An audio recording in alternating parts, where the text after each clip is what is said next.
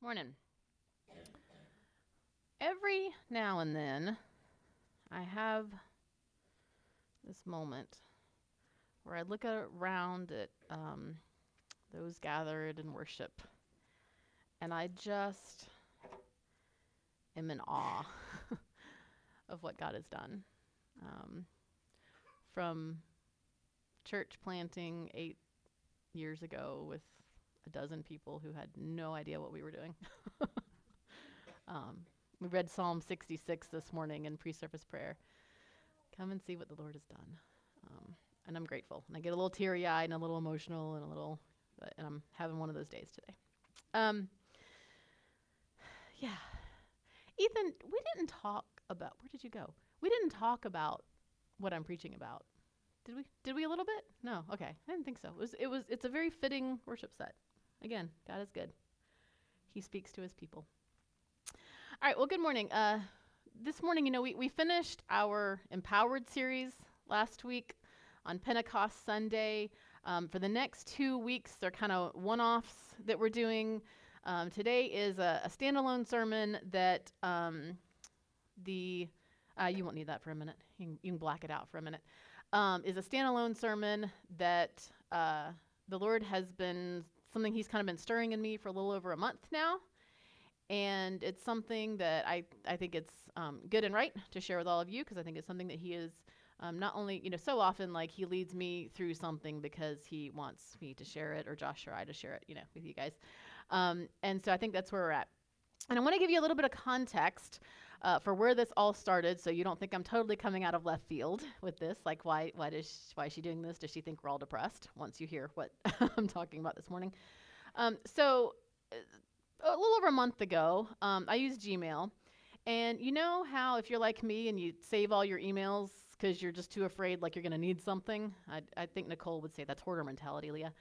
Um, but there's a lot of important things in there I might have to refer back to. But I got to the point where Google started yelling at me, you know, like, hey, you're running out of storage. Like, you need to do something about this. You're going to stop, you know, you're, you're, you're using like 95% of your storage. You know, better start deleting some stuff. And I got really sick of it yelling at me.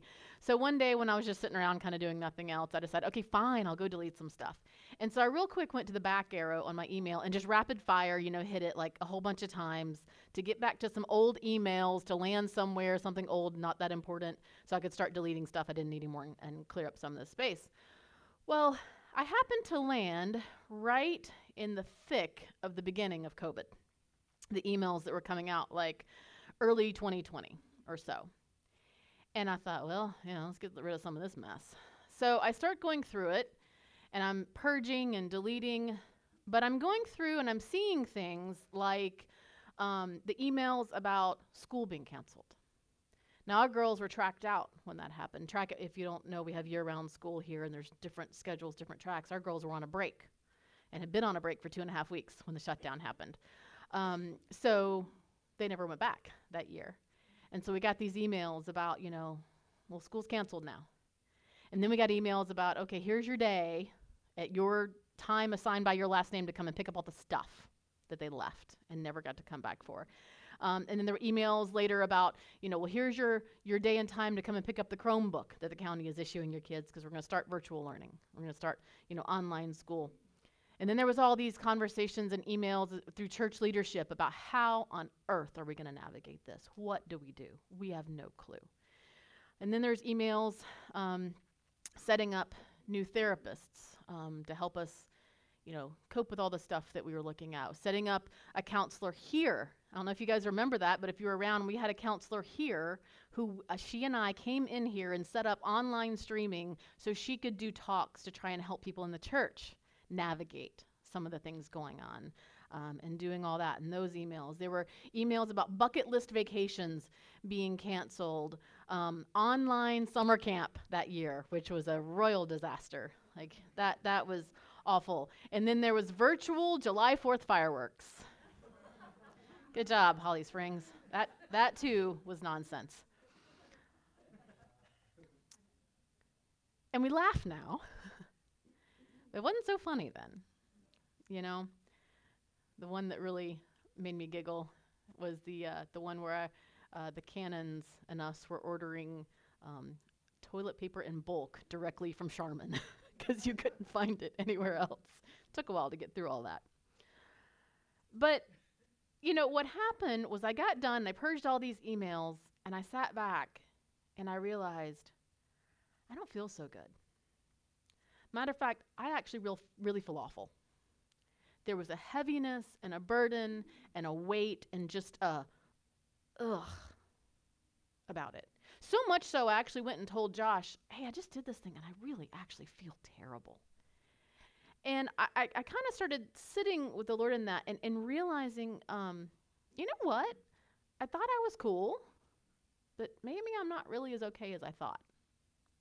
You know, maybe I just kind of kept going out of this as this stuff faded into the background, and I never really processed through those hardships. Maybe I'm still carrying a lot of that junk. Maybe I'm still carrying the weight of doing really, really hard things and the, the stress and the pressure and the anxiety of that. And, you know, as I dug into it, I, I think what the Lord is showing me um, is that this isn't just about mental health. Yes, it's absolutely about mental health, and I have a therapist. It's okay. You don't have to. You're one of your pastors. Is, I'm fine. Um, and but you also, you guys also know I'm a huge proponent of taking care of your mental health. Um, this is a big deal for me. I, I, I, those of you who were on the women's retreat heard some of that story. Um, but I think it's also about spiritual formation. And that's where I want to go this morning because I think this is for all of us. So after this realization that, you know, maybe I'm not quite as okay as I thought, maybe I've just tried to you know, move on without processing a lot of the last few years, I began to really wonder if any of us, or uh, you know, our culture, the U.S., our society, whatever, has much of a sense at all about what our new normal really is in any aspect. Because we talked about that a lot, right?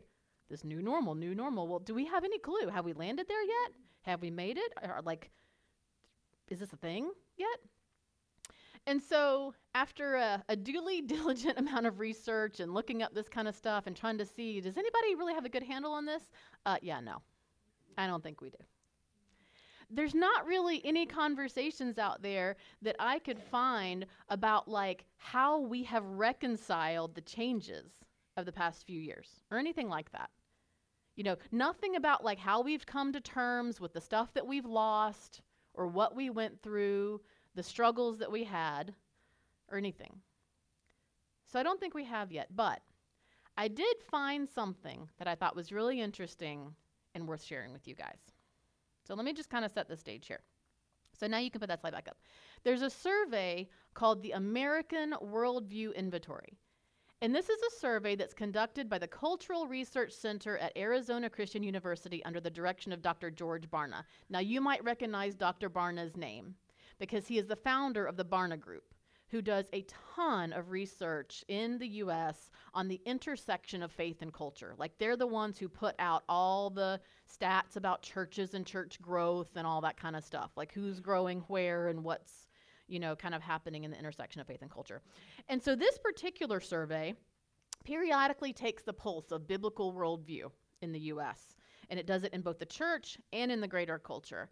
And one of these was just conducted um, earlier this year, and the results only came out like two weeks ago. So this is really fresh data, okay? And this is looking at 2020 to 2023 is, is what I'm about to give you. And I think it reveals what a whole lot of us have suspe- suspected, which is some stuff has changed. There's been some shifts. So listen to these shifts in just the last three years, okay? I'm not going to put them all up there, it'd be a little overwhelming with the numbers.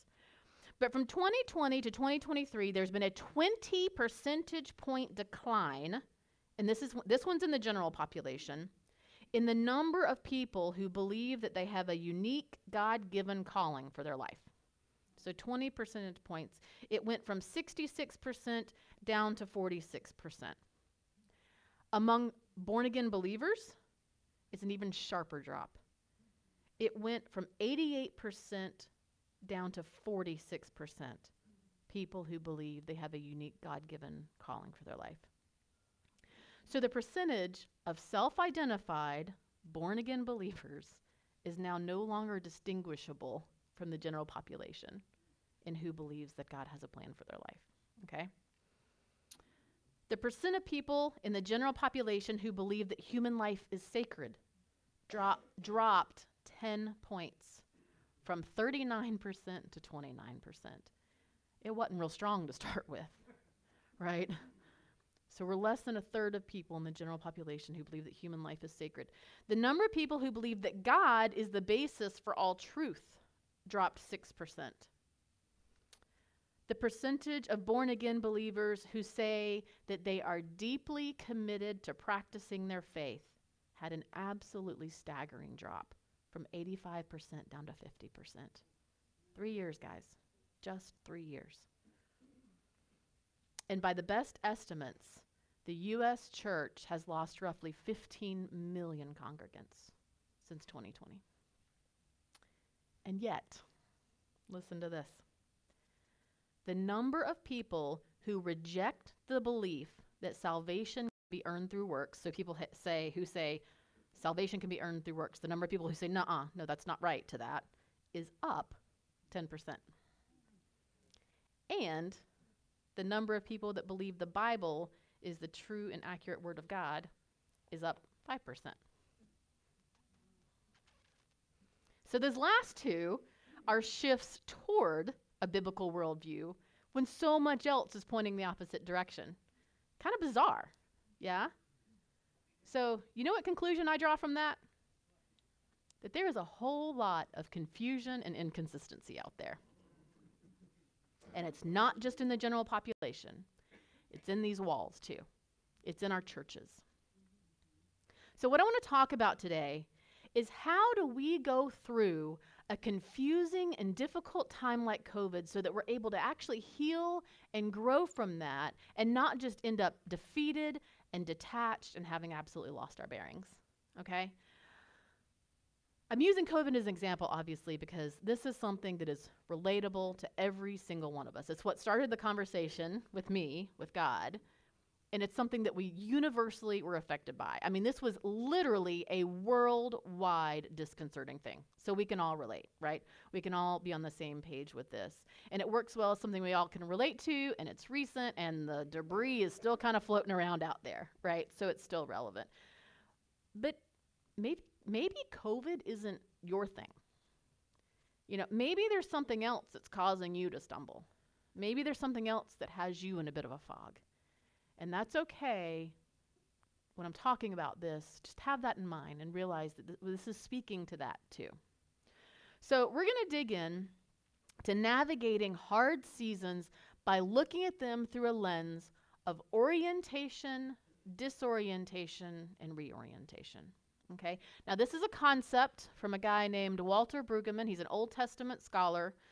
And it's a really helpful like vocabulary and paradigm for talking about the rhythms of life is what we're really talking about. We're talking about rhythms and seasons of life, okay?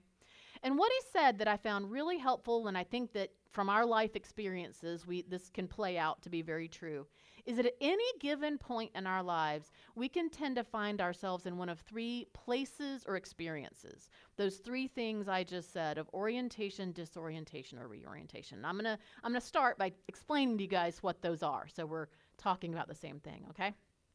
So first, orientation. This is a place of comfort and security.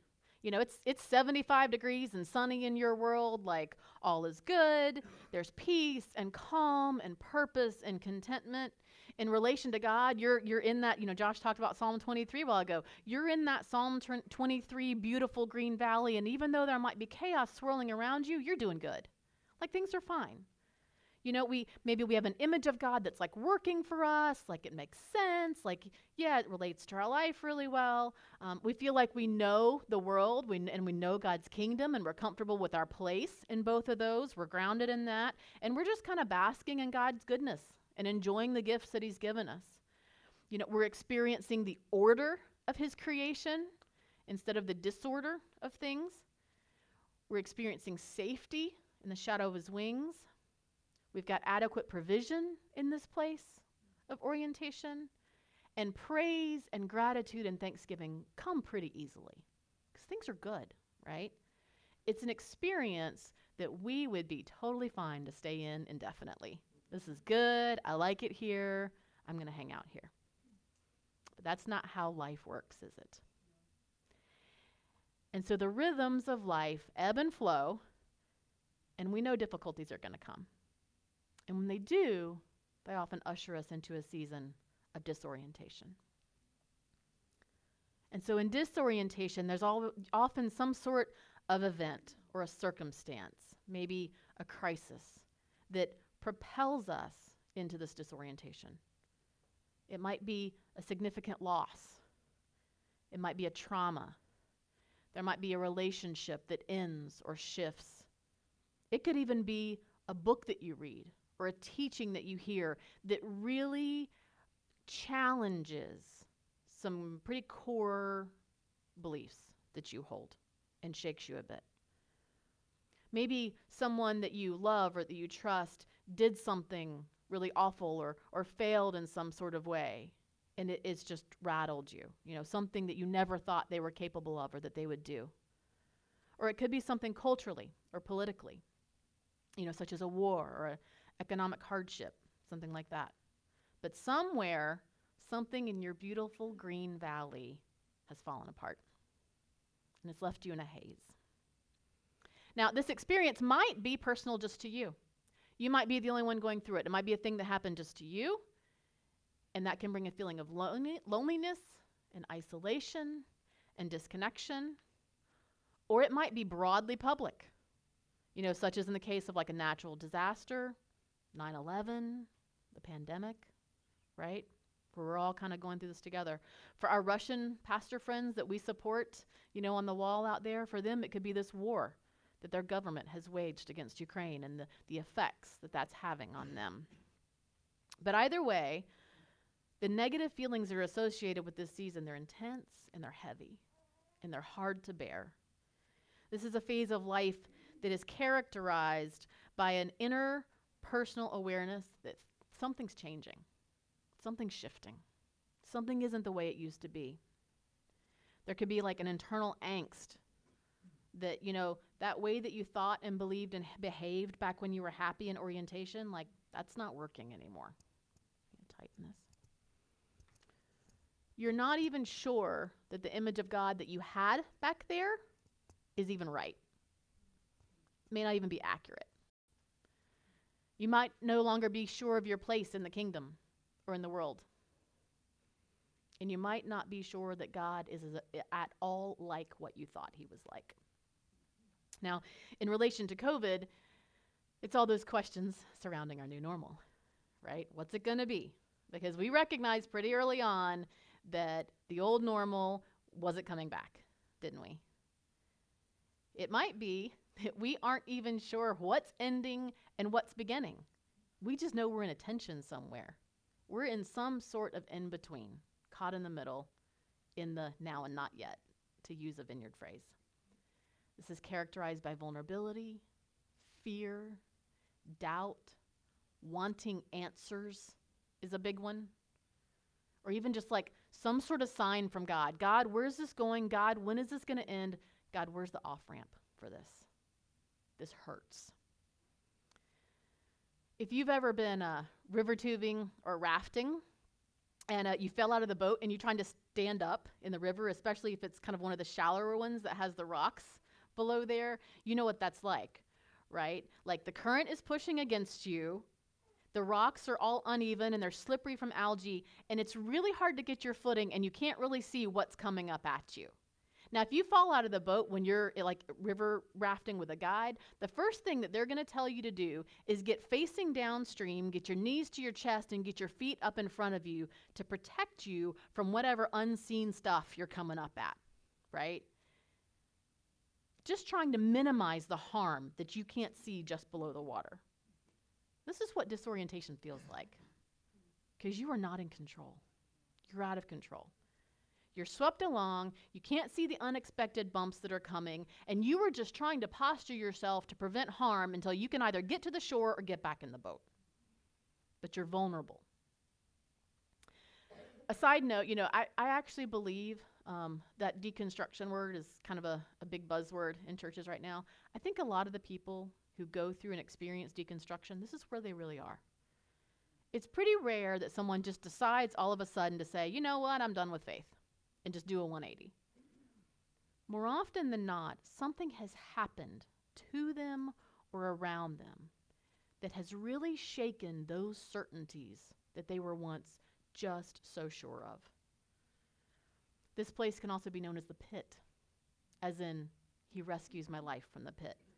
You know, the pit is not just like a um, lost, as in spiritually lost, pre salvation sort of experience. The, the pit is also this experience of disorientation. It's, you may have heard the phrase, the dark night of the soul. That fits here. That's what we're talking about. And so, this experience, guys, like, it can persist for weeks, months, sometimes even many years. And you just don't know. But eventually, we come to reorientation. This is a very longed for time of rest and refreshing after a really hard time of disorientation. This is absolutely not getting back to the previous season of orientation that you left. This is new. This is new orientation. It's not regaining the old normal because that is long gone. Like you couldn't even go back there if you wanted to, it doesn't even fit anymore. It's a new experience and a new normal of God, both in you and in the world and how you relate.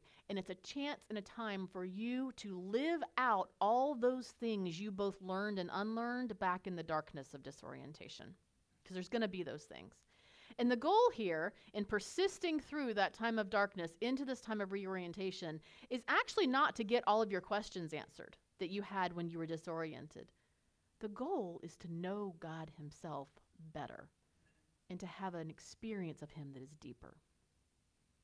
It's to align your beliefs about God a little closer to truth as He reveals that to you. You're now going to see a whole lot of things differently yourself, God, theology, the church, the world. Things are going to have changed. But you might even be a little more at peace with a certain level of uncertainty in your life because God's taken you through this. And here's the thing, guys it's not even necessarily that your notions of God were wrong. I mean, maybe some were, but in all likelihood, it's just expanded, it's just been broadened. Here's one for the younger kids. You know, we've been joking about this. Our family loves to play Zelda. It's it's the the video game and it is this huge open world game where you can run all over the place. I mean, it takes like I don't even want to say how long it takes to finish the game because that will be revealing of something. But it takes a very long time to finish the game. It's huge.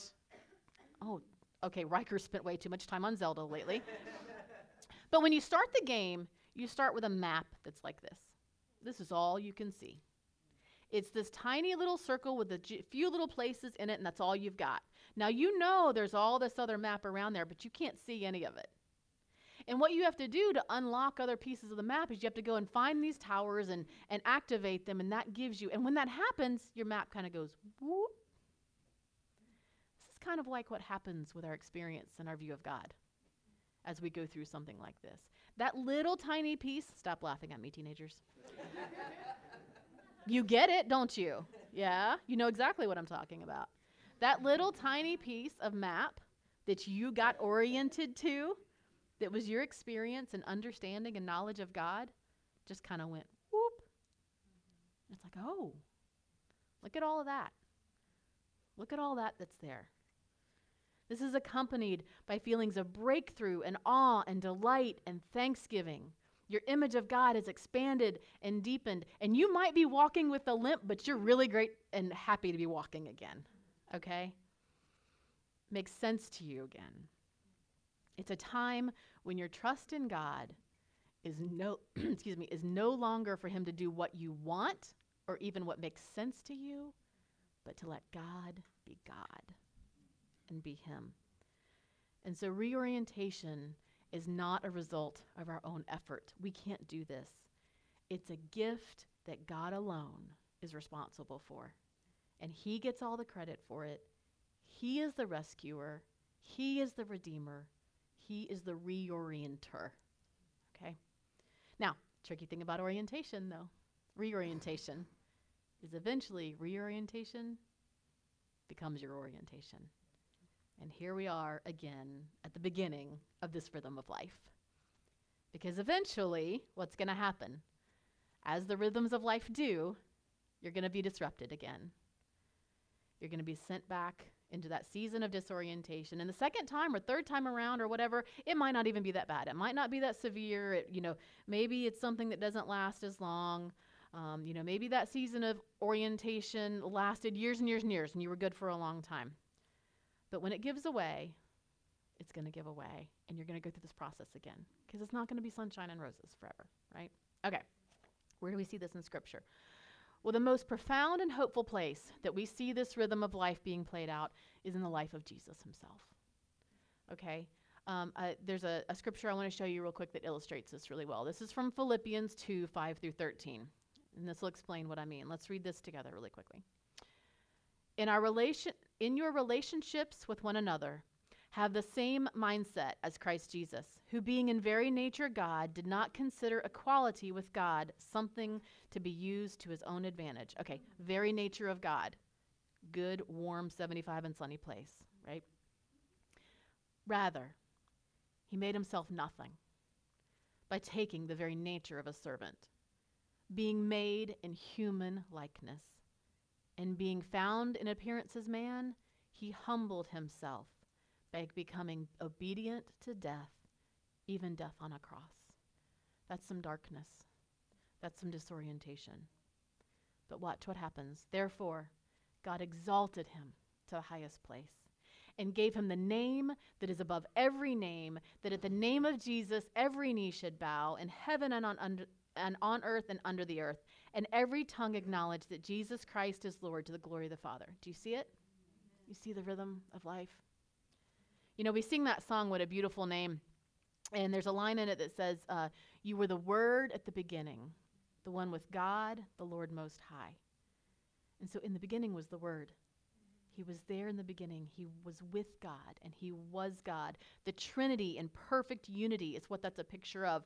And that was a well oriented, happy, peaceful experience for Jesus, I can imagine. But then He became flesh. Then He put on humanness. He made himself nothing, humbled, and he went through our full human experience, even death, on our behalf. Now, if you think Jesus wasn't rocked by this experience, you need to go back and read the prayer in the Garden of Gethsemane. Okay? We do this in our Good Friday thing. Uh, guys, this was not a circumstance of his choosing or his desire. Okay? He didn't want to go through that. He, he asks God, Can the cup be taken from me? Can we do this any other way? He wanted out. He would have liked an exit ramp. But he persisted with the Father through it. And as a result, he was exalted by the Father to the highest place, reoriented in glory as the King of Kings.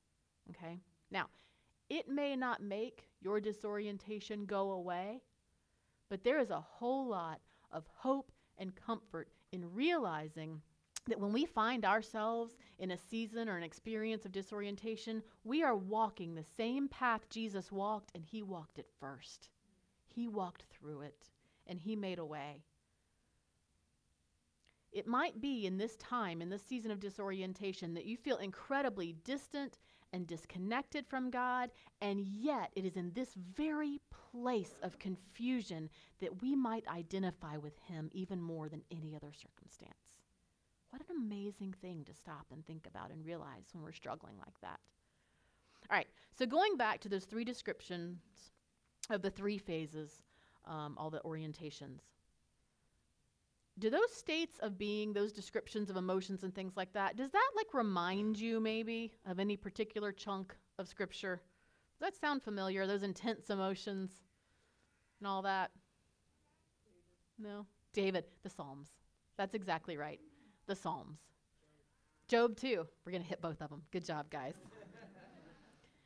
so, you might, we, we did a whole series a while back on the Psalms and talked about all the different kinds of Psalms. So, you might know the Psalms as Psalms of lament, Psalms of thanksgiving, Psalms of ascent, imprecatory Psalms, you know, all these different things, so on and so on.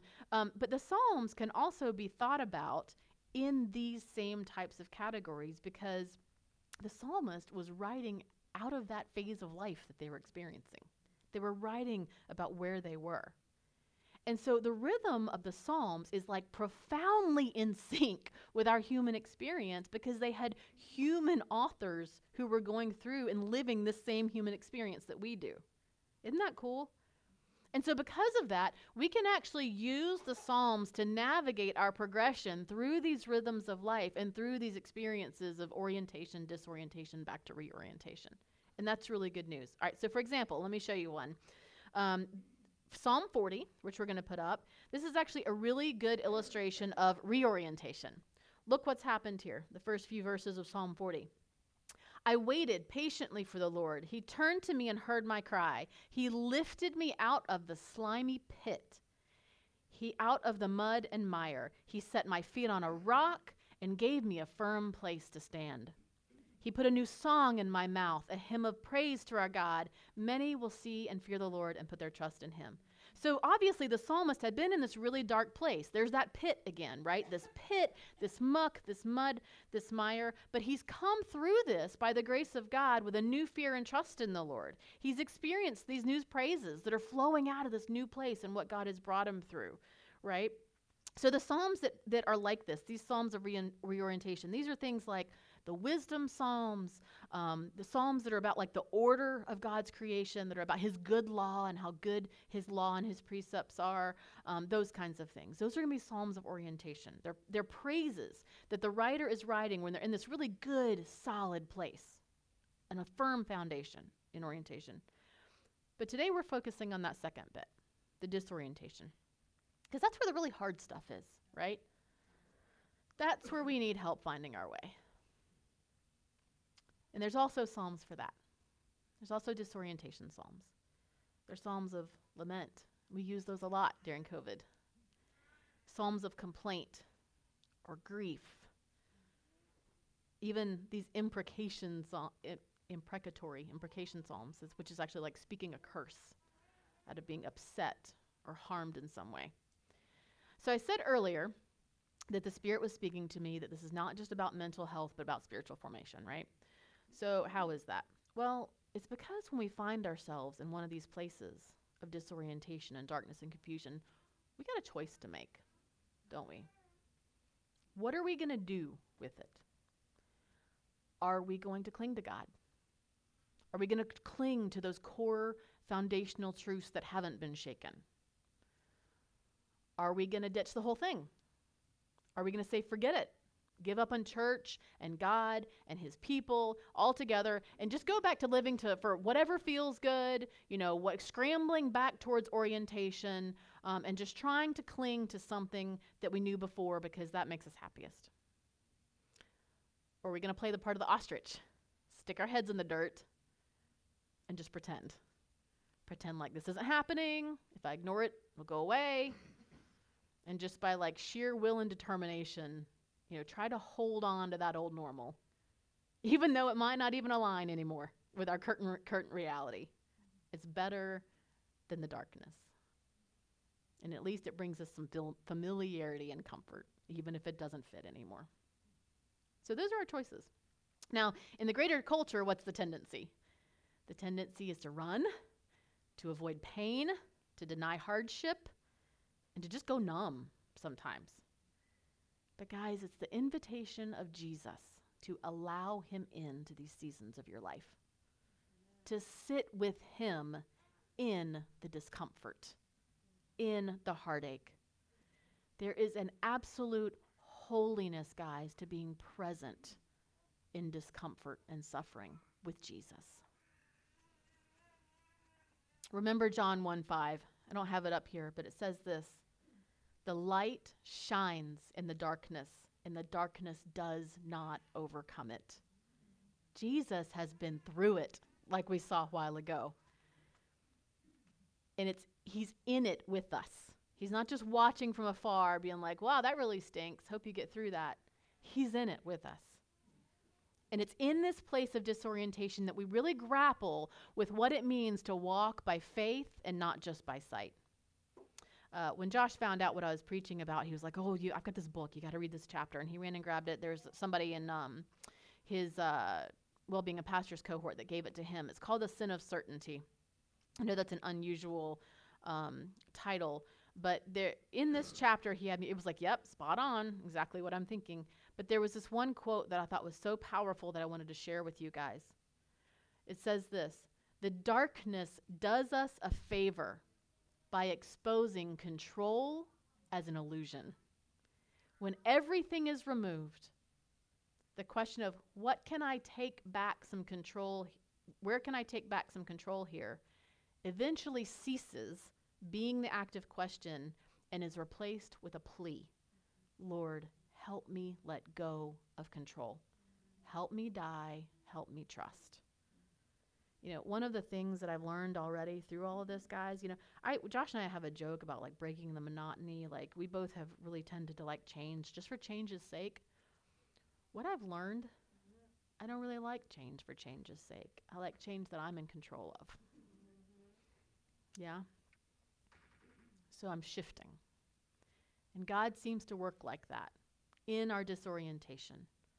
And so there's an invitation to you to say yes to God to shift all of this stuff, to shift you out maybe of a superficial or carnal living and into deeply desiring Him and knowing Him and living for Him alone. And here's the deal if you stay the course, if you seek to trust God in this process and be willing to pray that really vulnerable prayer of God, help me, let go of control, He dismantles our dependence on control, our worldly comfort, our need to have all the answers, even our dependence on our own intellect and ability. And He shifts us onto this firm foundation that is His love and His grace. All right, so let's get really practical. How do we actually do this? Because, Leah, that's a really great idea, but this junk is hard. So, what does this look like to actually do this? All right, well, first, be really honest with God. Use those Psalms of disorientation. You can literally Google Psalms of disorientation and it'll give you a whole list. You know, we read, we're going to read one together here in just a second. But use those Psalms of disorientation to help you really express where you are and what you're experiencing and what you're feeling to God and let Him meet you right there. Because He promised to be in it with us. So let's go through one of these together. This is Psalm 13. Now, you're probably really familiar with this psalm, but you might not have thought of it this way before. You might have thought, man, David's such a complainer. No, man, he was in some darkness. How long, Lord? Will you forget me forever? How long will you hide your face from me? How long must I wrestle with my thoughts and day after day have sorrow in my heart? How long will my enemy triumph over me? Look on me and answer, Lord my God. Have you ever felt like that? Like God just say something? Give light to my eyes, or I will sleep in death, and my enemy will say, I have overcome him and my foes will rejoice when I fall. But I trust in your unfailing love. My heart rejoices in your salvation. He's going back to those foundational truths. There's love and there's salvation. I will sing the Lord's praise. He's been good to me. And that's all he's got. Okay. God's love is unfailing. He has given me salvation. He's done good things. He's gone back to the bedrock of his faith. But there's all this other stuff he needs to pour out to the Lord. So, how does that land with you guys? Saying that kind of stuff to God, right? You've forgotten me. You've hidden your face from me. What's the deal, God? I don't know if you guys have seen this. This movie's like 25 years old, something called The Apostle with Robert Duvall. Came out when we were in high school. So in this movie, Robert Duvall is a preacher. And he's pretty passionate with God through the whole spectrum. And there's this one particular scene, and I don't, I don't remember what he was upset about because it's been forever since I've seen it. But he's really upset with God. And he's like up in this room in his bedroom, and he, he like lives in his mom's house again or something because something's happened. And he's just telling God about it. Like he's really letting it out. Like he is super raw with God, with his emotions and his feelings and the things that he's saying. And when I first saw this, I remember thinking, just like feeling incredibly uncomfortable as a Christian watching this scene in this movie. It really rocked my idea of what prayer looked like. Now, it's a movie, you know, I know that. But I had this idea that my conversations with God needed to be pretty sanitary, or else I was being disrespectful. Have you ever been there? Maybe you're still there? Does that sound familiar and resonate with you guys? But Psalms like this show us the opposite, don't they? God is the appropriate place for us to bear all those things out, to tell Him all those feelings and those needs and those hurts. Here's the thing, guys. To withhold these types of conversations from the Lord as if we're like keep excuse me keeping him safe from them like that is like removing and withholding parts of ourselves from God's authority from his sovereignty. I don't think we want to do that I mean do we really think anyway that he's like unaware of what we're going through that like he doesn't know about our confusion or our weakness or how we really feel Guys, God knows sorrow and grief, and He knows our sorrow and grief. And you don't have to fake it in front of Him and have, like, you know, some sort of like pious decorum for Him to love you. So pray those things to Him. Like out loud, like actually out loud with volume, cry out to the Lord. Use the Psalms, pray those things, say those things out loud, even those things that you're like afraid to give voice to because you don't even want to hear it yourself. Like you don't want to admit it. Pray them out loud. Go for it. Because listen, y'all, acknowledging pain and heartache and hurt and admitting the things that, you know, admitting things are really broken, like actually acknowledging the things, the way things really are, expressing those hard emotions that we have, none of these things are an act of unfaith or disbelief. They're not. That's shame from the enemy to, to keep you from connecting with your Creator. Okay? Talk to these things about God, take them to Him. To the believer, when we voice this stuff to Him, it's an act of honesty, really, right? It's a declaration that this world is still really broken. It is. And we need the kingdom of God to come in fullness here and now. And it reorients us back to God to say, Jesus, come quickly. Your kingdom come. Your will be done on earth as it is in heaven. We need you. We need the fullness of your kingdom in this brokenness that we're experiencing. All right. Secondly, and I'm wrapping up here, intentionally choose to enter into the process and let God be God. Whatever your current little map perception because here's the deal no matter how big your map is, it's not complete, right? Whatever your little map perception of God is, be willing to hold it openly, loosely, in open hands, so that the Spirit can work and expand and deepen it and shift it where it needs be. Now, remember, we said you, d- you don't have to discount it all as wrong. Just realize it's incomplete. It's the Holy Spirit's job to correct you and to show you the things that are wrong, that need to be corrected, and the things that just need to be expanded. Okay? You can trust Him in this. He will do this work. You can trust Him to do this. He's not counting on you to figure it all out. Job experienced this. So we're, we're hitting Luke's answer. This is what Job says to God in the last chapter of, of the book by his name when he went through all that hardship and all that ache. At the very end of it, he says this. Then, the, then Job replied to the Lord, I know that you can do all things. No purpose of yours can be thwarted. You asked, Who is this that obscures my plans without knowledge? Surely I spoke of things I did not understand, things too wonderful for me to know. You said, Listen, Listen now, and I will speak. I will question you, and you will an- you shall answer me. Get this. My ears had heard of you, but now my eyes see you. It's a new, deeper, expanded experience of God. But here's the thing, guys Job didn't get all the answers. He didn't get all his questions answered from all that stuff he went through. In disorientation, the footing that can be found is found by remembering the character and the nature of God Himself. This is our anchor in the storm.